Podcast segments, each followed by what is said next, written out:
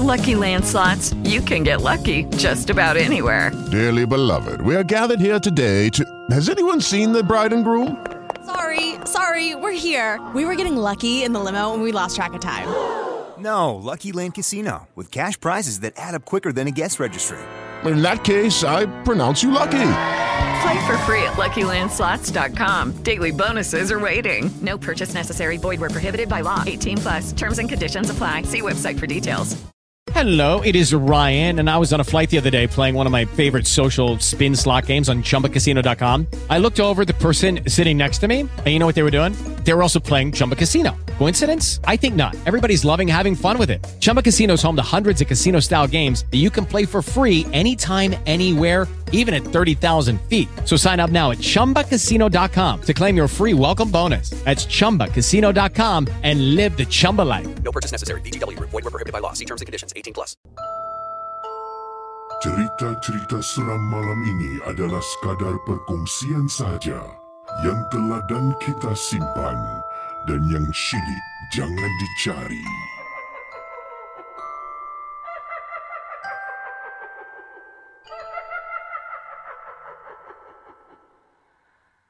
Apa khabar semua para penonton? Dan selamat malam seram.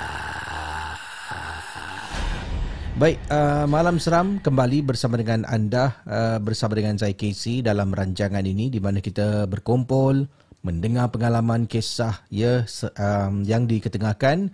Sama ada benar ataupun tidak ingatlah semua hanya sekadar satu perkongsian sahaja. Jangan mudah percaya dan terlalu taksub dengan apa yang diketengahkan dalam rancangan malam seram ya. Jadi kalau sudah bersedia kita teruskan kisah pertama dalam rancangan malam seram Cerita-cerita seram malam ini adalah sekadar perkongsian sahaja yang teladan kita simpan dan yang syilid jangan dicari.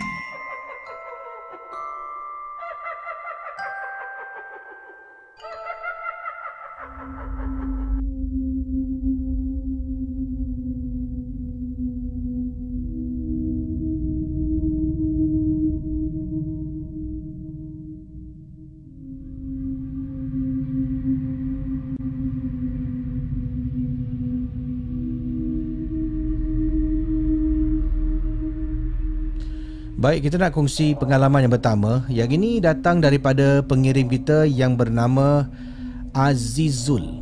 Assalamualaikum KC dan juga para penonton malam seram. Waalaikumsalam. Saya Azizul berasal daripada Perak. Saya nak berkongsi kejadian seram ini ketika saya dengan isteri sedang makan dalam kereta. Maklumlah KC, ketika kejadian seram ini berlaku, Malaysia sedang mengharungi kawalan-kawalan tertentu. Jadi restoran-restoran gerai-gerai tidak dibenarkan untuk ya menjamu para pelanggan. Mereka hanya boleh membeli dan bungkus lalu makanlah dekat rumah ataupun mungkin dalam kenderaan seperti yang saya dan isteri lakukan. Pada kejadian seram ini berlaku saya dengan isteri telah pun membeli beberapa makanan di sebuah gerai dekat tempat saya tinggal di uh, Perak. Peristiwa ini terjadi sekitar pukul 10 malam ke si 10 malam pergi ke sebuah gerai membeli beberapa bungkus makanan seperti mi goreng. Woi, mi goreng eh. Uh, katanya dan juga nasi goreng dengan telur dada. Uh, lepas tu cakap dengan isteri kalau nak balik ni nak tunggu sampai rumah perut dah makin lapar ni. Jadi saya pun saran pada isteri, jomlah kita lepak mana-mana lah dalam kita makan. Isteri pun setuju dengan saranan saya. Jadi bayangkan saudara para penonton, malam seram. Apa yang berlaku, saya dengan isteri telah pun memandu ke sebuah tempat. Saya tak nak sebut nama tempatnya, dekat Perak. Dia berdekatan, dia adalah sebuah jembatan berdekatan dengan sebatang sungai yang cukup terkenal dekat Perak ni. Jadi saya pun uh, hentikan kenderaan dekat jembatan berkenaan oleh kerana dah agak lewat malam, tidak banyak kenderaan yang lalu lalang dekat kawasan itu. Saya dengan isteri mulalah kisih setelah kami park kereta, matikan enjin, turunkan tingkap, terus ngap. Ha. Sedang saya makan dengan isteri, tiba-tiba isteri saya pegang bahu. Ha, tengah makan ni. Tiba-tiba dia pegang bahu. Saya tengok isteri. Kemudian isteri beliakkan mata. Saya boleh tanya lagi, yang awak ni beliakkan mata apa pasal pula? Makan, makan, kata saya dekat isteri. Kemudian isteri saya masih tidak berganjak Casey. Tangan dia masih dekat bahu tapi saya ni dah sambung eh makan yang saya makanan yang saya sedang makan awal tadi. Tengah buat suap ya tengah suap lagi ni tiba-tiba isteri cengkam bahu. Aduh aduh aduh aduh, aduh sakit. Saya tengok isteri saya dia masih beliakkan mata. Saya tengok isteri, eh kenapa dengan awak ni? Tanya saya dekat isteri. Sampai dia ketap bibir. Ish, saya dah tahu dah. Kalau bab ketap bibir ni confirm dah marah. Lalu saya pun berhenti. Saya tengok, saya tanya. Kenapa? Kenapa? Lalu isteri saya angkat tangan kanan. Ingatkan saya ni nak kena pukul ke sih? Rupa-rupanya dia tunjuk telinga. Suruh saya dengar, dengar. Kata Azizul yang berkongsi pengalaman seram ini berlaku. So saya pun dengar ke sih? Saya dengar saya pun macam isteri saya. Selepas saya dengar betul-betul, tiba-tiba mata saya pun terbeliak.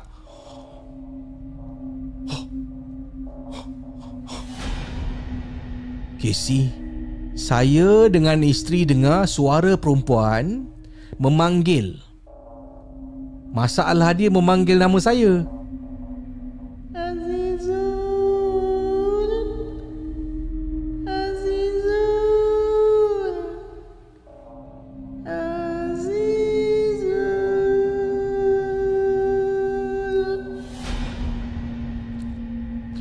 Saudara para penonton malam seram Pada masa tu saya terbeliak ke situ? Lepas tu isteri cakap Bang Dah bang berhenti bang. Kita makan tempat lain bang. Makan tempat lain. Saya pun letaklah Sudu garpu balik dalam plastik Tutup mi goreng saya.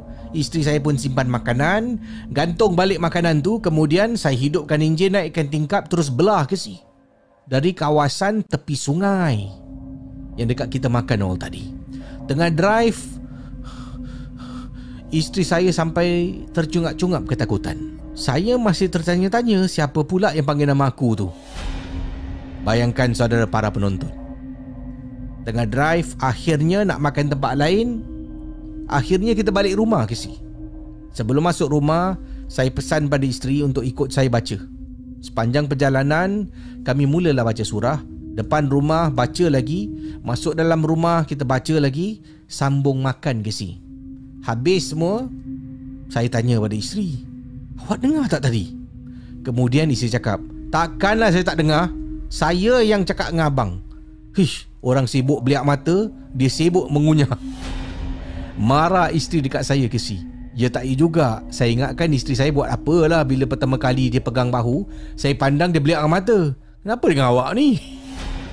Rupa-rupanya Bila dengar betul-betul Benda tu memang tak kuat ke si Kita kena betul-betul dengar Baru boleh dengar Seolah-olah sebut nama saya Azizul Azizul beberapa kali. Itulah pengalaman saya yang tak dapat saya lupakan. Sekian terima kasih Dan selamat Malam Seram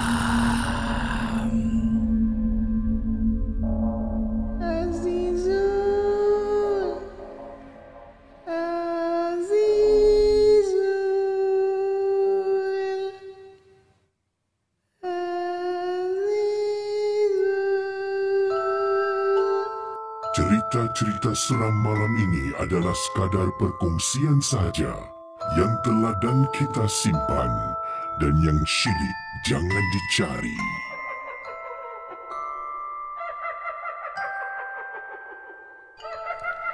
Melampau eh Zizul hmm. Uh, kebanyakan isteri ni ataupun pasangan kita ni dia ada kalanya dia tak suka cakap lah benda yang direct kan. Uh, kalau dia nak makan dia cakap abang saya lapar nak makan tak? Eh? Uh, dia akan cakap abang tak lapar ke? Dia tanya kita balik. Uh, bila kita cakap tak lah tak lapar. Uh, dia diam kan dia diam kat tepi. Dua jam kemudian awak tanya dia asal awak muka macam lain macam semacam ni marah. Tak apa-apa lah. Eh kenapa ni? Yelah abang fikir abang seorang abang tak lapar jadi saya tak lapar lah. Kan senang kalau awak cakap awak lapar. Anda sedang mendengar podcast dan YouTube cerita-cerita seram bersama dengan Casey Champion dalam Malam Seram. Uh, kisah selanjutnya yang kita nak bacakan kepada anda yang sedang menonton uh, daripada pengirim kita yang bernama Kak Salma. Ya Kak Salma. Assalamualaikum Casey. Waalaikumsalam Kak Salma kat sini. Apa khabar Kak Salma? Kak Salma berasal daripada Marine Terrace. Uh, suka sangat mendengar rancangan Casey. Dan Casey tahulah rumah Kak Salma ni kan dekat dengan laut. Ha, kawasan rumah kakak ni adalah estate antara estate-estate yang agak lama juga. Jadi dekat kawasan ni ramai juga orang-orang lama yang tinggal dekat sini.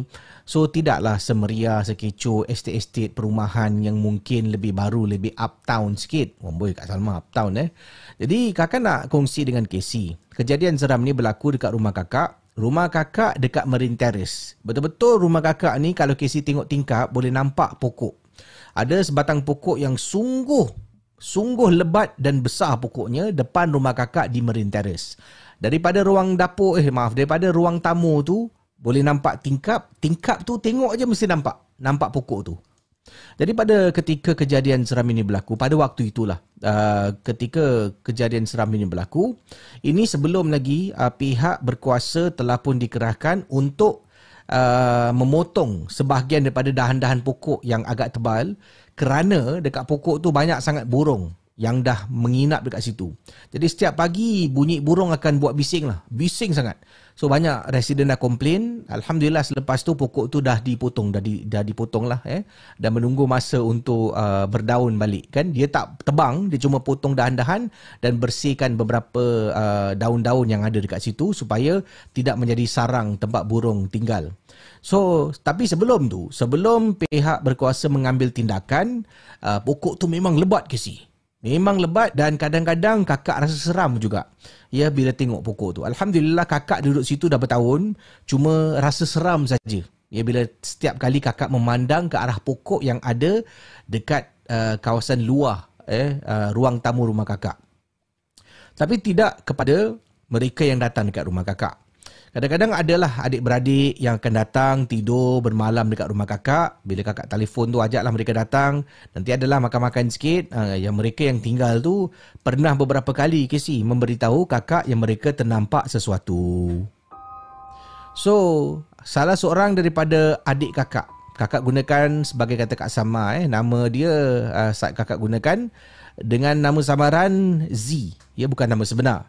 So, adik kakak yang bernama Z ni uh, pada malam tu dia tengah tidur tahu Casey. Dan adik kakak Z ni mereka kalau datang rumah kakak mereka selalunya akan tidur dekat ruang tamu lah. Sebab rumah kakak ni pun bilik tak banyak kan? Kakak pun ada anak uh, anak tidur dalam bilik kakak tidur dalam bilik kakak dan tetamu kakak ni lazimnya kakak akan siapkanlah tilam uh, dan dibentangkan dekat ruang tamu. Bila tidur dekat ruang tamu tu maksudnya meja uh, coffee eh coffee table tu uh, yang ada dekat tengah-tengah ruang tamu akan ditolak tepi. Jadi baring je akan memandang ke arah tingkap. Tingkap tu nampak pokok. Ha, dan inilah yang pernah diceritakan oleh adik kakak nama Z. Dia kata beberapa kali dia pernah nampak dekat uh, dia, dia, mula-mula dia tanya kakak, kakak, kakak tak rasa seram ke dengan pokok kat rumah kakak tu? Yang ini dia dah balik lah. Dia cerita dengan kakak kat telefon. So dia kata kak tak rasa seram ke dengan pokok besar kat rumah tu? Cakap, ah, aku dah biasa lah. Kadang-kadang seram juga. Takut juga. Apa nak buat? Dah duduk sini kan? Uh, terima je lah. Kata kakak dekat adik. Kemudian adik diam. So dia cakap, ha, kak tahu tak? Kakak tahu tak minggu lepas kan Z pergi tidur rumah kakak? Ha, dah, dah mula dah tu. Kemudian kakak okey tak kalau Z ceritakan? Nanti kakak takut pula. Apa cerita apa Z? Cerita apa? Dia pun cerita ke si? Bila cerita menyesal kakak dengar. Dia cakap bila dia tengah baring, beberapa kali dia akan ternampak uh, pokok tu lah. Lagipun pokok tu dia tak dapat lihat semua. Eh? Sebabnya sebahagian pokok tu terselindung daripada almari yang ada dekat bawah tingkap tu dengan TV. Jadi dia ternampak dekat tingkap tu, dia nampak pokok. Pokok tu seolah-olah macam ada orang kisi dekat atas. Dia pernah ternampak beberapa kali seperti ada orang dekat pokok tu dan orang tu sedang memandang ke arah rumah, eh, dalam rumah dan Z pada waktu dia sedang baring dekat ruang tamu tu beberapa kali terperanjat dan terkejut melihat kelibat yang ada dekat atas pokok berkenaan. Dan dia juga pernah uh, satu kali tu uh, dia cubalah konon nak nak hilangkan rasa takut. So apa dia buat? Tanpa pengetahuan kakak, adik kakak ni telah pergi dapur, dia ambil segelas air putih, eh, air pipe tu dia ambil, kemudian dia baca. Dia baca iaitu ayat kursi sebanyak tiga kali dan dia baca surah tiga kul. Dia pergi dekat tingkap kakak, dia ambil air tu, kemudian dia renjis. Dia renjis. Jadi rumah kakak dengan pokok ni memang tak jauh ke si, dia renjis. Renjis dekat tingkap, kemudian dia renjis kat luar sambil air tu masih banyak dekat cawan tu dia curahkan dekat pokok tu, dekat depan rumah kakak. Dan kemudian kata malam-malam bila tengah tidur, dia dengar bunyi. Dia kata, "Kak, dia main tingkap kak, dia ketuk-ketuk tingkap kak." Dan Casey, kakak ingat lagi minggu lepas setelah adik kakak balik rumah, untuk beberapa malam Casey, kakak dengar orang ketuk tingkap. Sumpah kakak tak bohong, kakak dengar. Kakak pun marah. Engkau punya kerja rupanya. Lah, engkau ni pun. Aku duduk sini dah bertahun dah. Rasa takut tu memang ada setiap kali aku tengok pokok tu. Engkau ni pergi curah pula air baca-baca buah apa. Sudahlah, dia itu tempat tinggal dia. Asalkan dia da- jangan datang rumah aku sudah. Kau tahu tak? Lepas kau buat tu, aku setiap malam dengar orang ketuk tingkap tau. Marah kakak dekat adik. Adik bercakap, dah lah kak. Z ingat kan Z nak tolong kakak. Yolah, benda tu kak. Takut kak nampak. Macam orang kak dekat pokok. Kakak marah dik. Kakak cakap, dik, lain kalau dia datang mengganggu. Kan? Maknanya dia datang dekat tingkap ke dia masuk dalam rumah. Kita bacalah. Itu tempat tinggal dia, pokok. Yang kau nak bagi ganggu Absal. Jadi adik kakak pun cakap, tapi kak, sampaikan kakak nak biarkan tinggal kat situ, halau dia keluar lah kak. Itu bukan tempat dia. Sekarang saya nak tanya Casey, kepada Casey dan juga para penonton malam seram. Apa yang adik kakak buat betul ke? Menghalau benda tu keluar. Yalah konon-konon nak menghalau supaya tidak diganggu. Tapi sebaliknya selepas adik curahkan air bacaan tu, benda tu mengganggu kakak untuk beberapa malam Casey. Bagaimana? Apa pendapat pendapat pandangan anda? Itu saja pengalaman daripada Kak Salma dari Marine Terrace khas untuk anda yang sedang menonton Malam Seram. Cerita-cerita seram malam ini adalah sekadar perkongsian sahaja yang telah dan kita simpan dan yang syilid jangan dicari.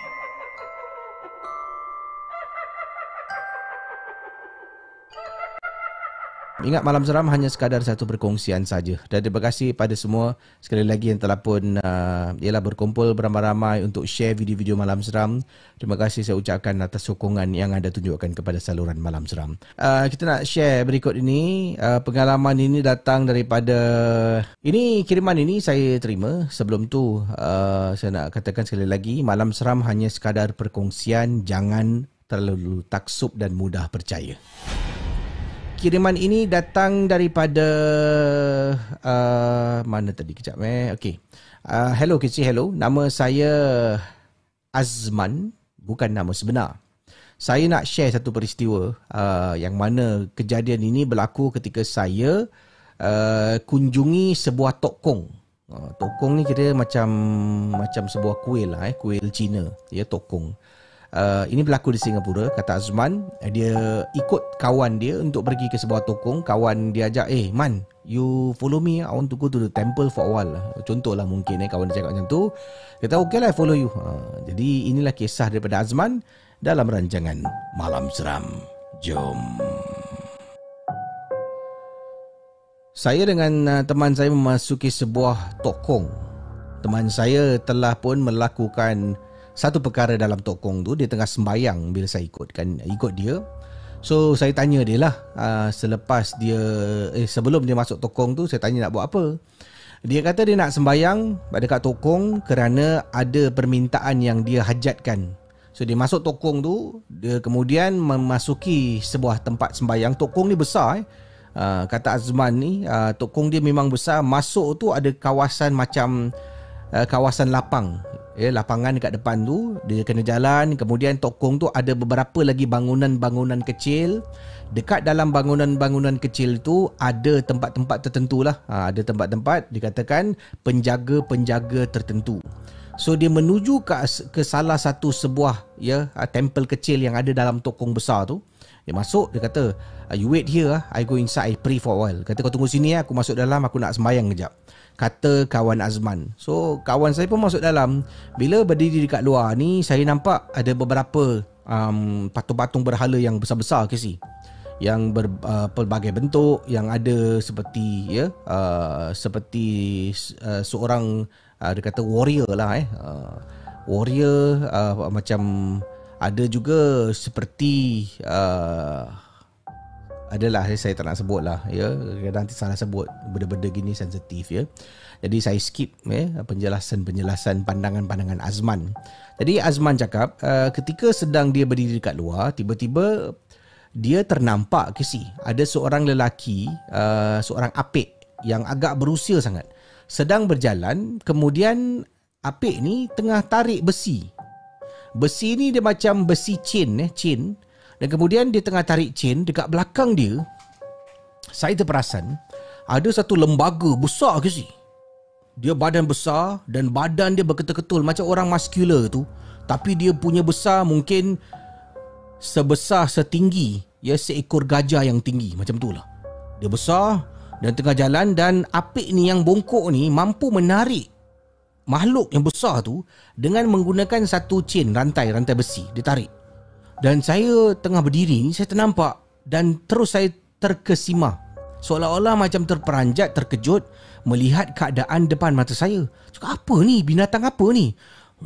Dia tarik uncle tu cuma jalan terus. Benda tu ikut-ikut-ikut sampai satu tahap tu saya pada mulanya hanya nampak bahagian badan sebab dia terlampau tinggi kan. Ha, dia nampak dia, dia jalan dekat tepi temple kecil tu saya nampak hanya kaki dengan badan dia kepalanya tertutup dengan bahagian bumbung atas. Sebab saya berada dekat bawah bumbung ni.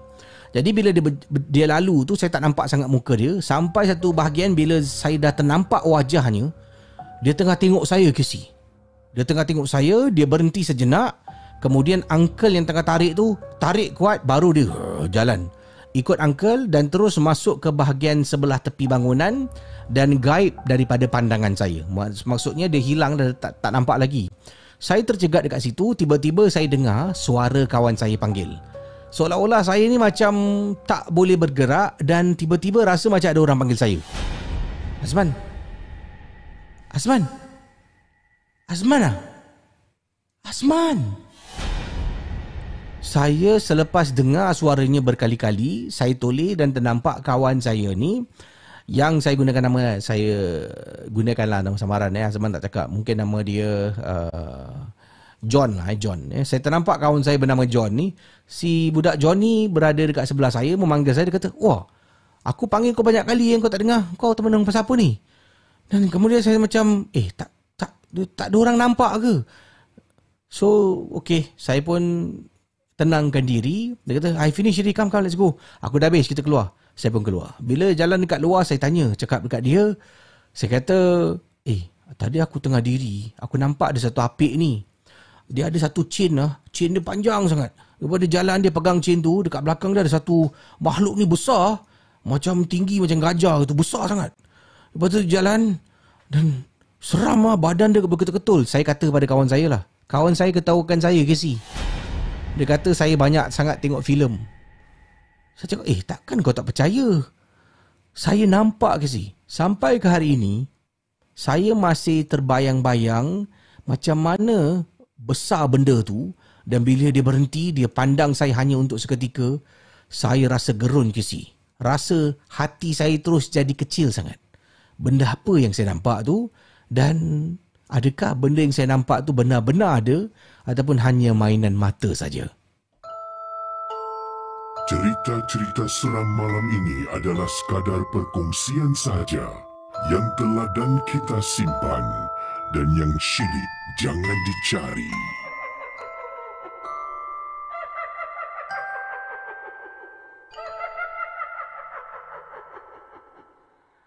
Okey, terima kasih pada semua yang sedang uh, menonton ya uh, dalam rancangan Malam Seram. Terima kasih pada semua yang sudi uh, uh, share dan komen dan like khususnya. Uh, terima kasih pada yang ada di saluran uh, Facebook Malam Seram ataupun uh, Facebook page Malam Seram uh, yang dah pun share lebih kurang 203 share. Dan anda yang sudi share video KC terima kasih banyak sebab saya ada juga ya uh, dapat terima uh, penonton-penonton baru uh, kerana anda telah pun share uh, uh, video-video Malam Seram. Terima kasih Okey, uh, kita kongsi selanjutnya pengalaman. Dan ingat kalau anda sedang uh, komen ya biarlah beralas dan janganlah sampai berbalah uh, antara satu sama lain. Sekiranya saya dapati kalau ada komen-komen yang tidak sesuai saya tak akan uh, tunggu-tunggulah eh. Uh, saya akan terus blok senang kan.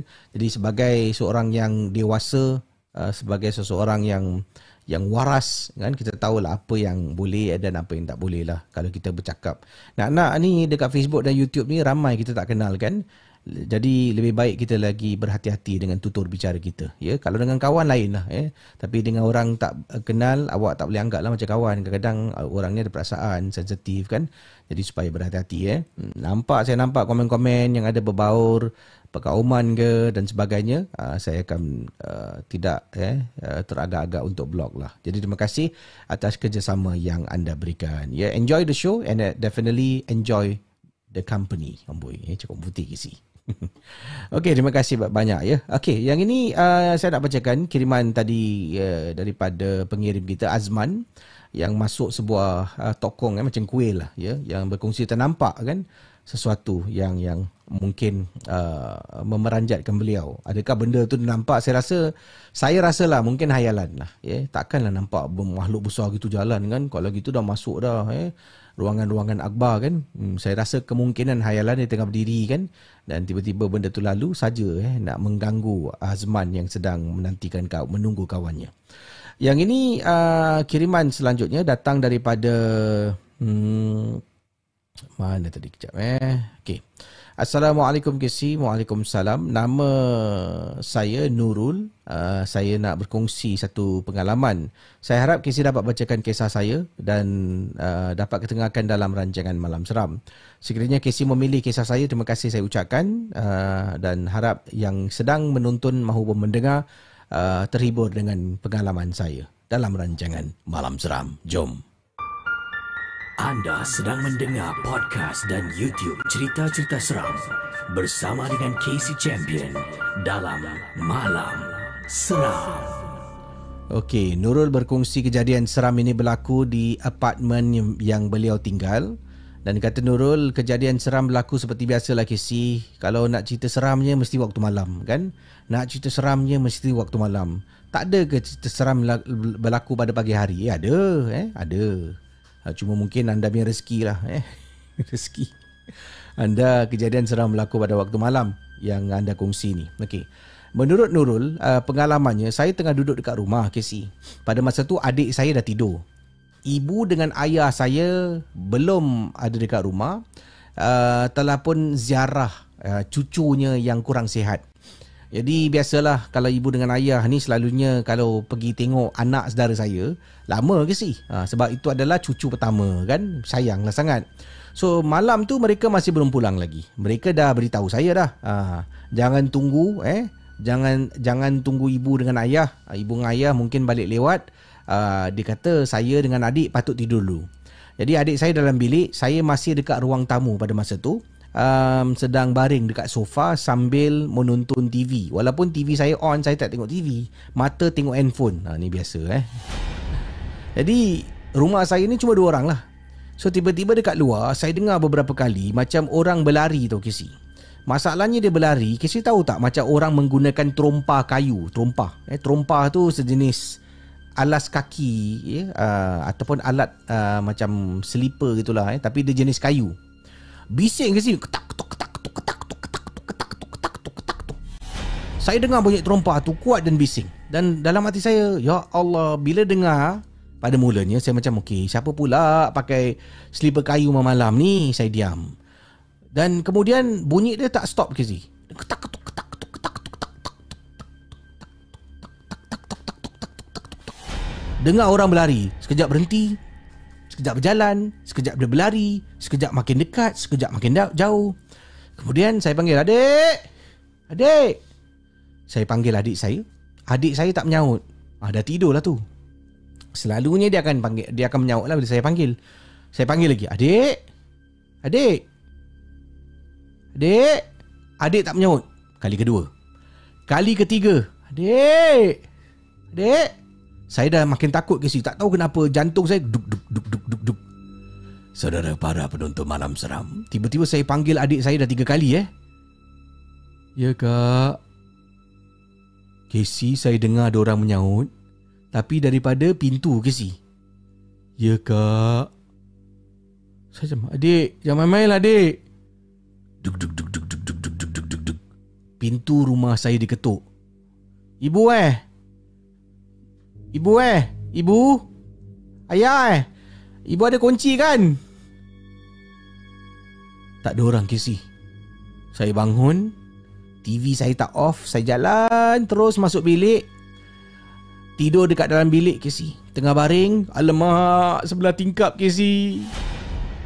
Saya angkat bantal, angkat selimut. Pergi bilik adik saya. Adik saya tengah tidur. Masuk bilik. Saya kejut. Adik, adik. Ha, Adik, adik. Adik. Hmm, apalah kak? Adik saya marah. Dik, uh, kakak tidur sini boleh tak? Sampai eh, ibu balik eh. Ah, tidurlah, tidur. Pun itu pun nak kejut orang. Eh, dia, dia tak cakap lah, saya cuma tambah je. Jadi saya kisi bentang selimut saya, letak bantal, ambil saya bantal peluk, saya baring sampai saya tertidur. Saya dengan adik saya tidur kisi. Sampailah ke pagi. Rupa-rupanya ibu saya tak balik. Pada malam tu dia mesej saya dia kata, "Ibu ayah tak balik eh. Kita balik pagi lepas subuh." Sebab nak jaga cucu yang tengah sakit. Itu pengalaman saya, Casey. Siapa, Casey? Yang berlari malam-malam pakai trompa?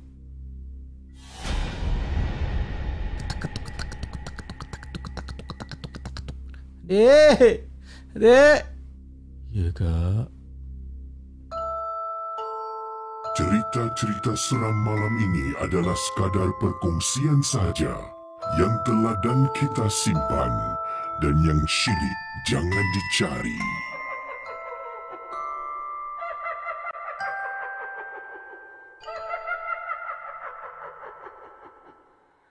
Hello, it is Ryan, and we could all use an extra bright spot in our day, couldn't we? Just to make up for things like sitting in traffic, doing the dishes, counting your steps, you know, all the mundane stuff. That is why I'm such a big fan of Chumba Casino. Chumba Casino has all your favorite social casino style games that you can play for free anytime, anywhere with daily bonuses. That should brighten your day a little.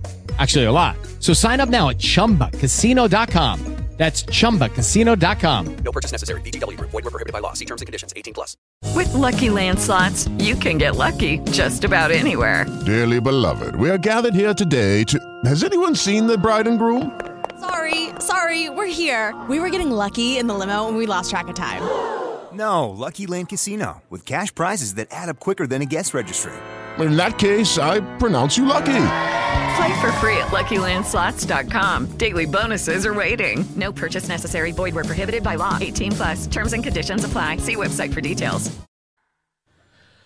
Okey, itu kisah daripada pengirim kita uh, kisah seram. Saya boleh baca kisah ni, saya boleh terbayang eh dia panggil adik dia ber- beberapa kali kan. Dia takut-takut dia panggil adik dia lagi, panggil boleh panggil. Panggil boleh panggil, uh, yang menyaut lain orang dekat depan pintu. Ya ke? Okey, uh, yang ini kisah selanjutnya. Saya nak ketengahkan pengalaman. Pengalaman daripada pengirim kita. Uh, Assalamualaikum Kisi. Waalaikumsalam warahmatullahi wabarakatuh. Saya ada satu cerita, cerita misteri yang ingin saya kongsi bersama Casey dengan uh, Casey dan juga pendengar Malam Seram. Perkara ini terjadi baru tadi di tempat kerja saya. Saya bekerja di dalam swap operation. Oh. Orang-orang yang kena buat swab akan datang ke tempat kami untuk melakukan swab. Saya baru ditransfer ke tempat ini dan pernah saya tertanya, tempat ni besar? Uh, tempat operasi pakai pun empat tempat, lain semua kosong. Tak ada hantu ke tempat ni? Yelah, tempat besar. Lepas tu tempat yang nak lakukan kerja-kerja ni cuma sebahagian saja tempatnya, yang lain semua kosong. Dia rasa tempat tu macam seram aja itulah saya eh saya katakan dekat sini dan Uh, hari ini kerja pun tak banyak jadi saya duduk berbual dengan staff-staff yang ada pada masa tu. Saya suruhlah diorang cerita kalau pernah nampak sesuatu ke dan Casey bayangkan baru pindah ni. Pergi tanya pula orang yang dah bekerja lama dekat situ. Menyesal saya tanya. Dan inilah pengalaman-pengalaman mereka. Kita kongsi kisah ini dengan tajuk Tempat Puaka. Jom. Anda sedang mendengar podcast dan YouTube cerita-cerita seram bersama dengan Casey Champion dalam Malam Seram. Jadi katanya menyesal saya tanya tadi kan. Banyak cerita dekat sini katanya.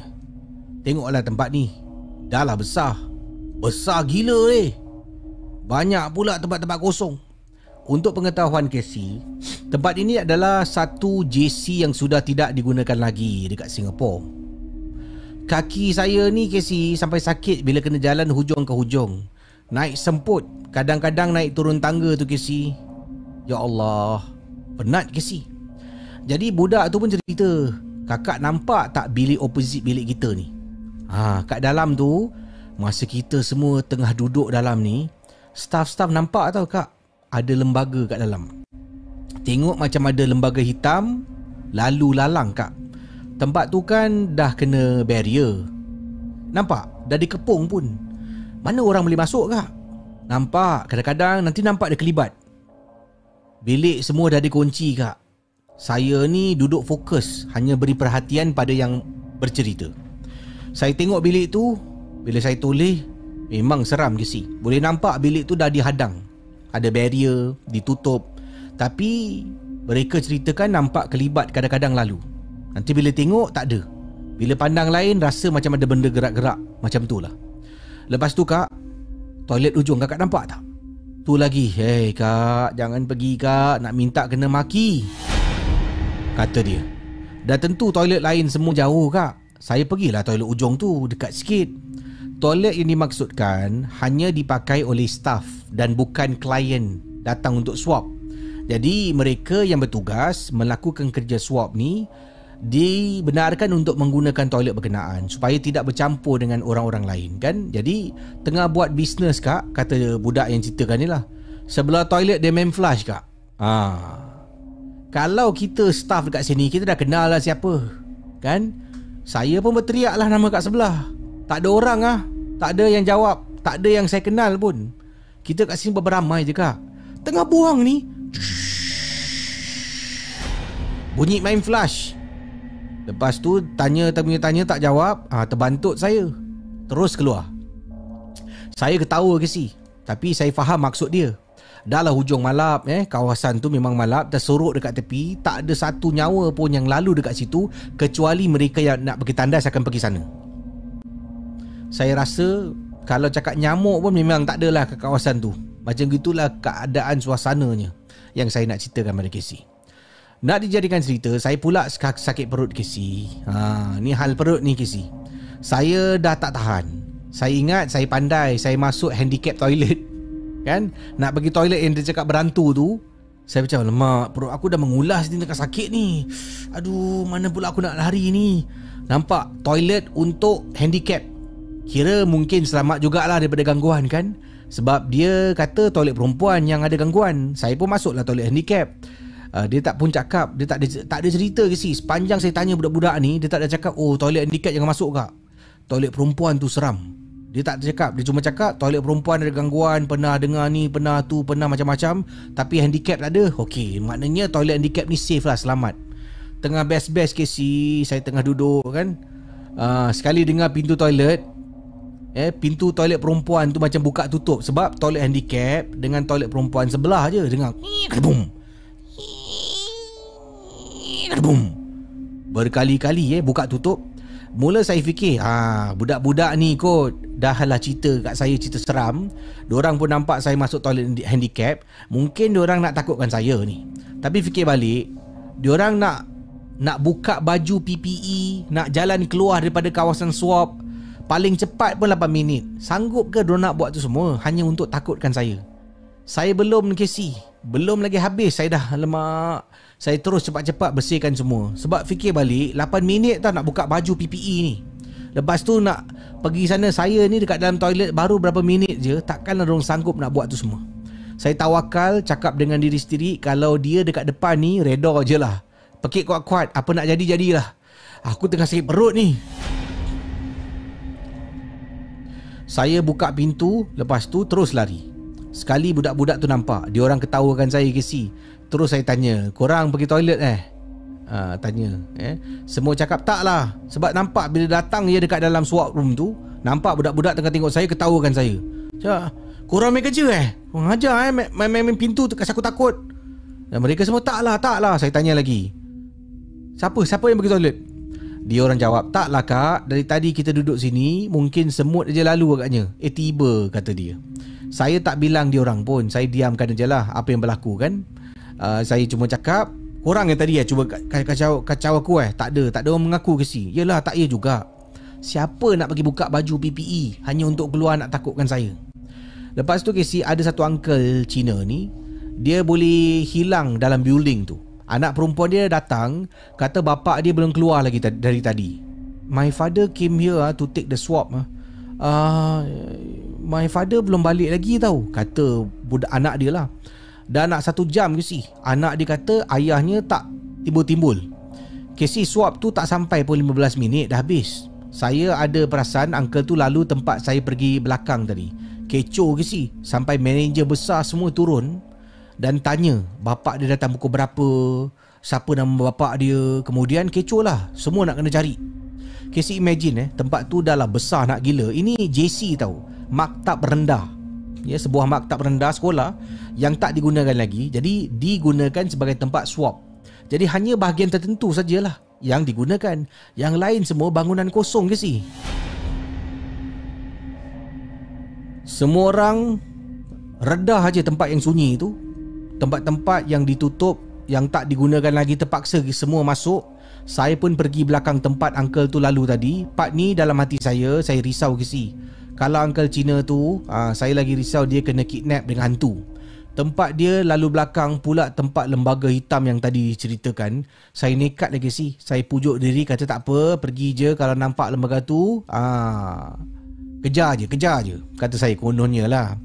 Ambil uncle tu bawa lari Kadang-kadang saya punya confidence Casey lagi tinggi Daripada Eiffel Tower kata dia Saja je Casey Sebab nak beranikan diri Kita nak bantu orang kan Tak apalah takut saya reda je saya tak tahu kenapa aurah nak pergi building yang ada lembaga hitam tu amat kuat. Semakin dekat saya jalan, semakin rasa macam, "Ih, kenapa meremang semacam ni?" Macam menarik tengah jalan tu dari rasa takut, tiba-tiba saya macam hayal tu kesi. Rasa takut boleh hilang, saya pun pelik dan peliknya barrier tu tak terbuka kesi. Ha, eh maaf, yang peliknya bila saya sampai barrier tu terbuka, nampak dah terbuka. Saya macam, "Eh, siapa pula yang buka barrier ni?" Saya baru je jejak satu tapak Masuk dalam terus. Senior saya pekik Adik Oi Jangan masuk tempat tu. Keluar Keluar.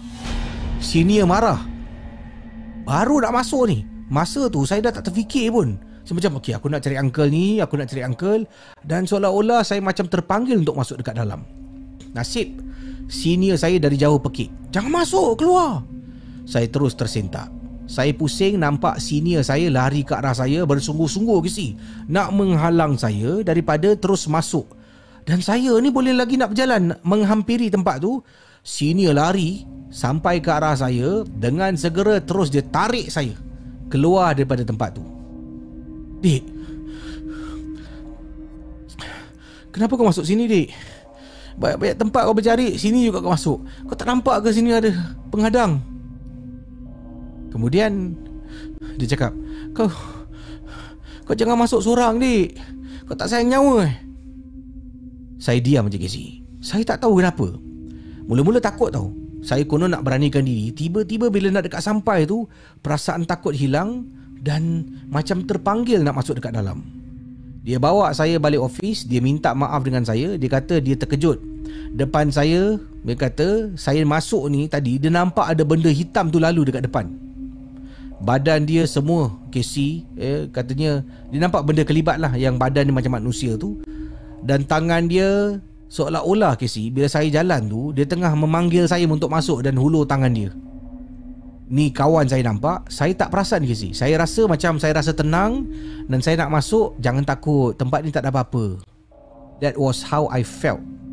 Macam benda tu tenangkan saya Supaya jangan takut dengan tempat dia.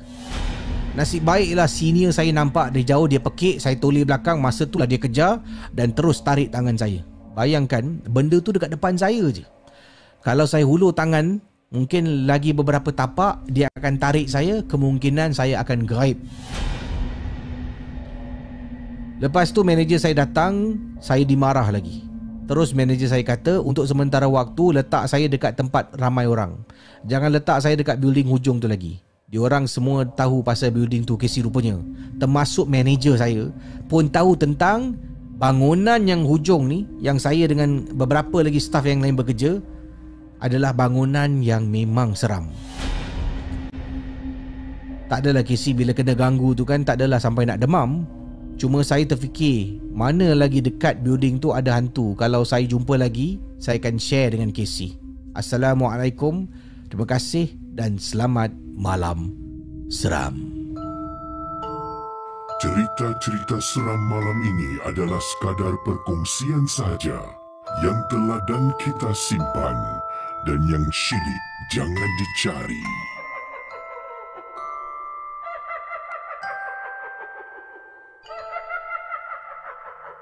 Kita kembali dengan Malam Seram. Kalau sudah bersedia, kisah selanjutnya tentang apa? Tentang hotel. Jom. Anda sedang mendengar podcast dan YouTube cerita-cerita seram bersama dengan Casey Champion dalam Malam Seram. Okey, sebelum saya jawab panggilan, ya saya akan hubungi seorang insan selepas ini. Yang ini kisah hotel begini. Ada sekumpulan kawan yang bekerja dekat sebuah hotel dan katanya sini Assalamualaikum Casey Waalaikumsalam. Saya nak berkongsi dengan Casey kejadian seram. Ini adalah saya dan juga beberapa orang kawan pernah mengalami pengalaman seram. Saya adalah sebuah saya adalah seorang pelajar daripada sebuah universiti yang terletak di Kuala Lumpur. Jadi satu waktu tu saya dengan beberapa orang kawan pada cuti semester uh, kami tidak pulang ke rumah atas sebab-sebab tertentu ke si. Jadi kami ini uh, sekumpulan kawan telah pun berpakat untuk mencari kerja part time ya untuk mencari kerja part time sempena dengan semester break yang kami lalui. Uh, dan apa yang berlaku kami telah pun uh, sama-sama meminta sebuah kerja part time di sebuah hotel Dipendekkan cerita, biasalah kalau dengan kawan-kawan dah bekerja, uh, kita ni uh, menjadi lebih semangat untuk bekerja kerana kita ada kawan-kawan yang seangkatan dengan kita kan, kita kenal dah lama. So apa yang berlaku, uh, salah seorang daripada staff yang ada dekat sana, dia pernah beritahu kita dekat hotel ni, dekat tingkat eh, hotel ni ada dekat tingkat, dia kata eh, dekat tingkat 11 bangunan tingkat 11 bilik nombor sekian-sekian. Uh, kalau engkau lalu depan bilik tu jangan ketuk pintu dia kata. Eh, jangan ketuk pintu jangan berhenti jangan pergi. Kalau ada dapat panggilan daripada telefon untuk pergi ke bilik tu. Dia kata bilik tu adalah bilik berpuaka bilik berantu So kita semua kawan-kawan uh, rasa macam ala ni sajalah nak takutkan kita budak-budak baru kan. Kita pun sebagai pekerja part time aja. So kita pun masuk telinga kiri keluar telinga kanan sebabnya dia ni sering kali suka sangat cerita benda seram tentang hotel tu. Kalau lah betul hotel ni berantu, dah tak ada orang dah nak duduk hotel ni, eh menginap dekat hotel ni. Jadi saya rasa dia ni cuma buat-buat cerita untuk takut-takutkan kita. So apa yang berlaku pada satu hari tu, saya dengan kawan-kawan ni kita kerja dekat hotel ni uh, sebagai chamber mate ya itu untuk bersih-bersihkan bilik lah. Bersihkan bilik tukar cadar tukar itu tukar ini vacuum bilik dan sebagainya. Jadi kita berada dekat tingkat 11 kisi uh, dan tingkat 11 tu saya dengan kawan-kawan saya ni uh, bilik yang kita kena bersihkan ni adalah keluar lift belok kiri bilik eh nombor 4 contoh kita kena bersihkan. Bilik yang dikatakan berantu tu berada sebelah kanan Ya, keluar lift belok koridor sebelah kanan uh, Dia beberapa pintu tu lah Ada satu bilik tu yang dikatakan Jangan bermain dekat bilik tu So bila sampai dekat sebelah ni Tengah bersih-bersih-bersih Tiba-tiba salah seorang kawan Selepas lebih kurang kita dekat dalam bilik tu Setengah jam Dia kata Eh tingkat sebelas kan ah, Asal Kau ingat tak Kata si Zai Zai Apsal Eh Zai kan cakap tingkat sebelah ada satu bilik tu. Bilik tu berantu. Dah tu, tengoklah, jom. Jom lah. So, saya dengan kawan saya, kita berdua je. Pun keluar, kau betul ni. Alah, kau tahu lah dia tu banyak goreng lah. Kita jalan ke si? Jalan, jalan, jalan, jalan. Saya tak tahu kenapa perasaan saya ni takut tau. Tapi saya tak nak tak nak cakap dekat kawan. Nanti dia akan cakap, kau ni percaya sangat lah Zai cakap. So saya takut. Jantung dah berdegat degup dan rasa macam tak sedar hati. Tapi tetap saya teruskan ikut kawan. Tengah jalan-jalan-jalan, satu so, sa- satu lagi kawan. Ting! Pintu lift terbuka. Nampak dia keluar lift. Eh, gimana? Dia sebenarnya nak join kita untuk kemas bilik. Eh, jom lah. Pergi bilik bilik bilik poker, bilik poker. Ha? Alah yang si tu ceritakan lah Yang Zai ceritakan tu Oh sini ke Tingkat sebelas lah Kawan pun tengok Eh tingkat sebelas Haa lah So kita jalan Sekarang tiga orang kasi jalan kat koridor Jalan jalan jalan Mana bilik dia Ah ni lah betul ini ni ni Sampai dekat depan bilik tu Kita tengok bilik tu memang Tak ada orang tinggal Ya. Tak ada Tak ada orang tinggal Dan rasanya Kosong lah bilik tu. So Kawan saya ni Pergi dekat bilik tu Dia ketuk Dong dong dong dong dong dong dong Kemudian Casey Dia cakap kat saya Dia cakap kat kawan saya Tak ada orang lah kat dalam Kosong lah Dia itu saja nak takut kita. Kedemung Kedemung Dang Dia tendang Dang Dang Dang terus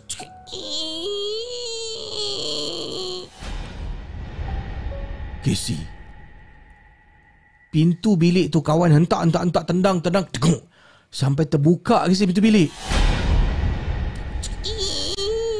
Eh, apa kau dah buat ni? Casey, bilik tu gelap Casey. Langsir pun dia tutup. Bayangkan hotel dia tutup langsir. Orang buka langsir eh. Ini dia tutup langsir semua jadi gelap.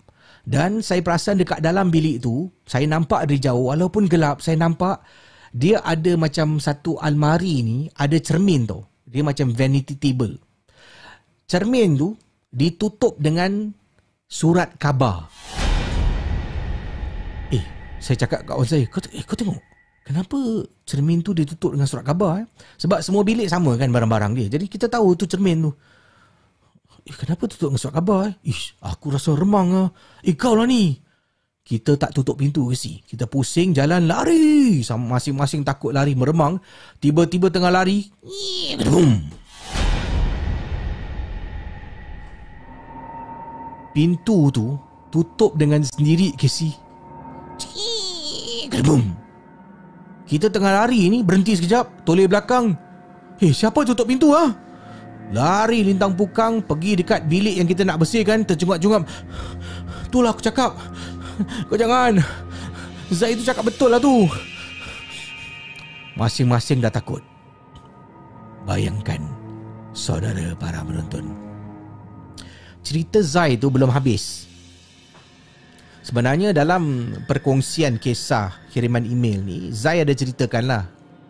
Jangan lalu depan bilik tu tadi saya dah cakap kan. Jangan berdiri lama-lama dekat depan. Jangan ketuk pintu. Ha, itu jangan.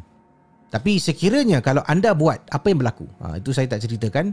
Sebab saya nak masukkan dalam bahagian ni. Ha, kalau cerita awal-awal dah tak seronok suspense dia. So lepas kawan-kawan ni semua lari. Tercungap-cungap dekat dalam bilik yang diorang tengah tengah berdiri, tengah tengah bersihkan. Tiba-tiba saya ingat Zai cakap. Eh Eh kalau bilik tu gitu betul. Kalau bilik tu ada Ada ada puaka Ada hantu. Matilah kita Mati. Macam mana ni? Sebab Zai cakap Barang siapa yang ketuk pintu bilik tu Barang siapa yang berdiri lama-lama Depan bilik tu Benda tu akan mengganggu orang tu mengganggu orang tu. Dia tak ikut balik ke sih? Kata Zai dia tak akan ikut balik. Datang kerja, tengah buat kerja dia akan datang lalu depan pintu sebab ini pernah dikena eh, terkena pada beberapa staff yang tak percaya. Nanti tengah bersihkan bilik tiba-tiba depan bilik macam ada orang lari. Tiba-tiba nampak orang masuk toilet. Siapa yang kerja dekat situ akan kena gangguan. So akhirnya saya dan dua kawan saya hari tu adalah hari terakhir kami. Hari penghabisan. Sebab tak nak ke si bila balik. Kalaulah kita diganggu kau-kau macam mana? So selepas saya balik Saya berbincang dengan kawan-kawan. Eh besok jangan masuk kerja lah. Ah tak payahlah Tak payah sudahlah. Bayangkan kita kerja dekat hotel ni Untuk beberapa hari je. Tapi tapi tetap kerja. Gaji tak dapat. Sebab kita tak datang kerja Dan tinggalkan kerja macam tu je. Percuma je buat kerja Cerita-cerita seram malam ini adalah sekadar perkongsian sahaja yang telah dan kita simpan dan yang syilid jangan dicari.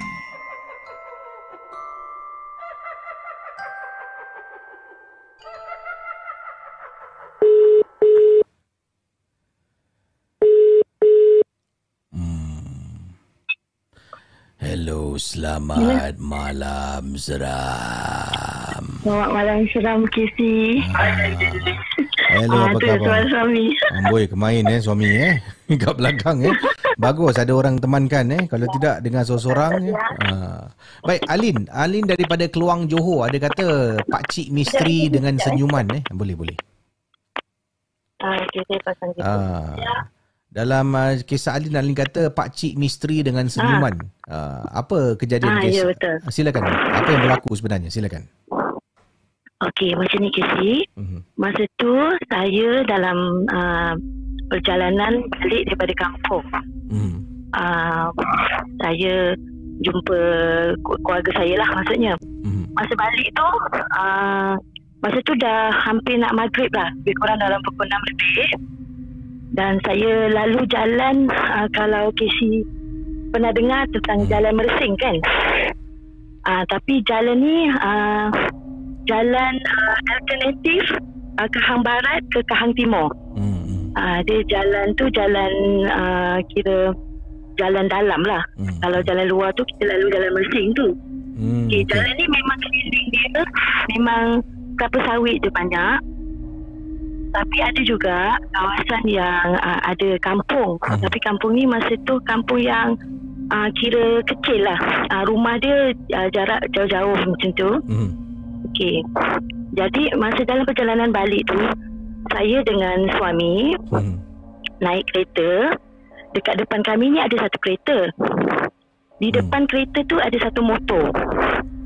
Kemudian uh, kereta tu potong uh, motor yang kat depan tu. Mhm. Jadi sekarang saya uh, berada di belakang uh, motor ni. Jadi uh, motor ni jalan uh, macam dia bawa sangat perlahan, sangat lambat. Hmm. Jadi uh, kami terpaksa lah uh, apa tu mengekor dekat belakang motor tu Ha. sebab uh, nak potong tak boleh ada kenderaan daripada sebelah bertentangan kan. Mhm.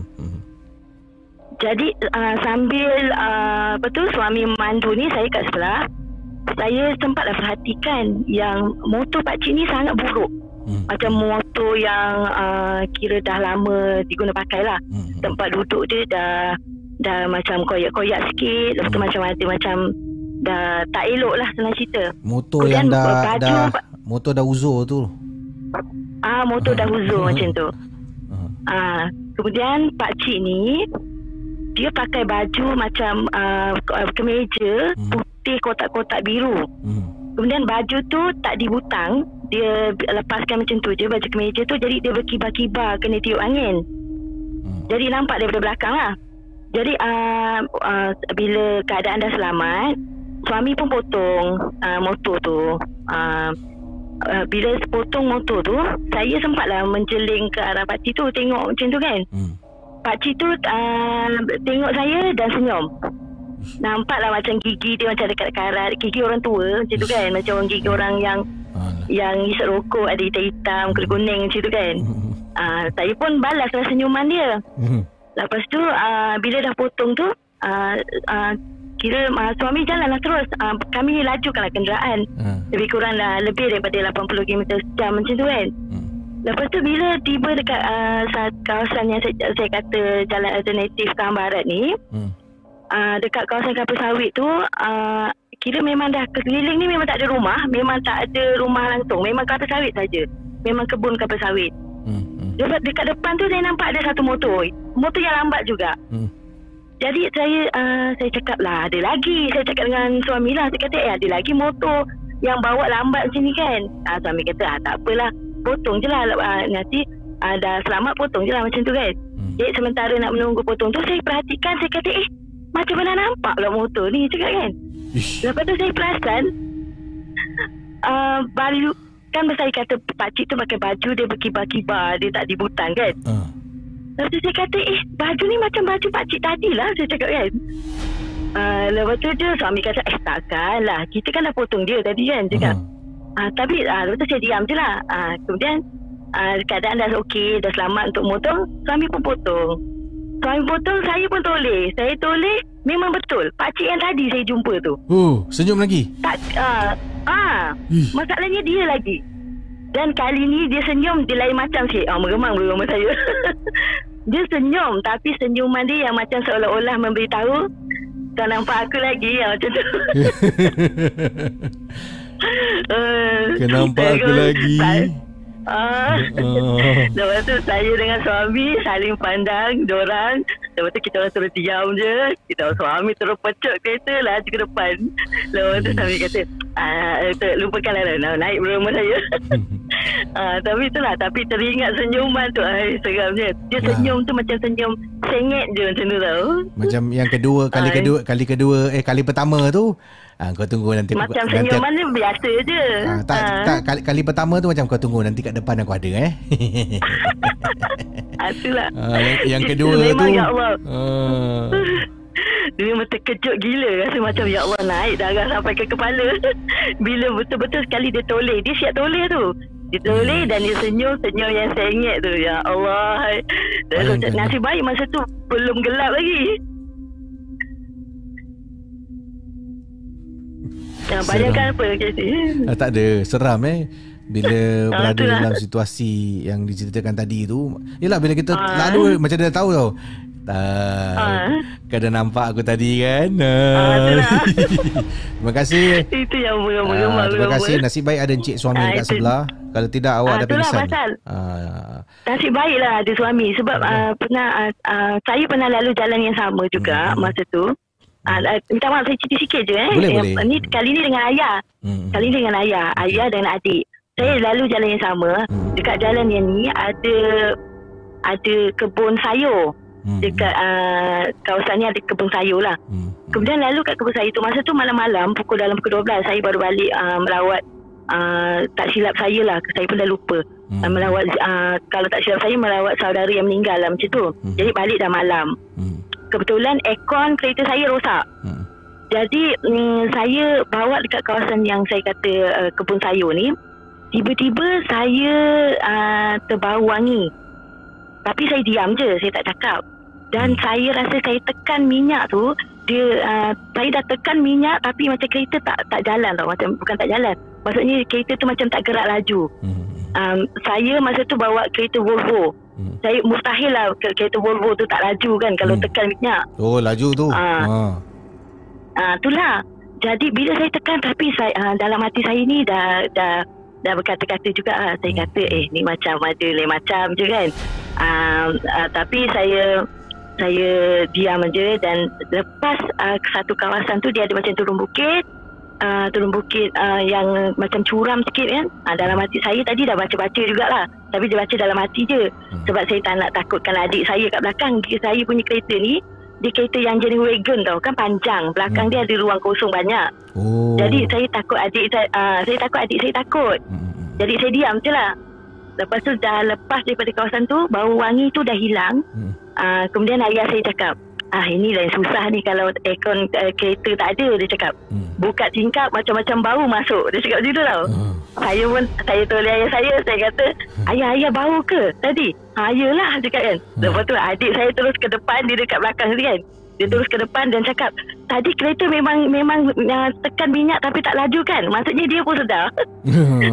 Lepas tu uh, uh, Lepas tu uh, Cakap ah, betul-betul uh, Cakap ah, itulah Dia kata masa tu Dia kata di bulu rumah dia Meremang-remang Dia cakap uh, Itulah uh, Itu je lah kisah saya Memang tak nampak apa-apa Yelah. Tapi dapat rasa macam itulah Betul kadang-kadang Benda yang kita rasa tu pun dah, dah dapat rasa seram dia eh ah. Ah, uh, betul Casey. Ah, itu je pengalaman saya. Casey. Terima kasih banyak. Selamat malam Selamat malam. Seram. Serau. Anda sedang mendengar podcast dan YouTube cerita-cerita seram bersama dengan Casey Champion dalam Malam Seram. Uh, yang penting sekali jangan lupa lah untuk email pada Casey kisah-kisah pengalaman anda dan share pada yang lain yang suka dengan kisah seram. Malam seram hanya sekadar perkongsian dan hiburan. Jangan mudah percaya. Bye-bye.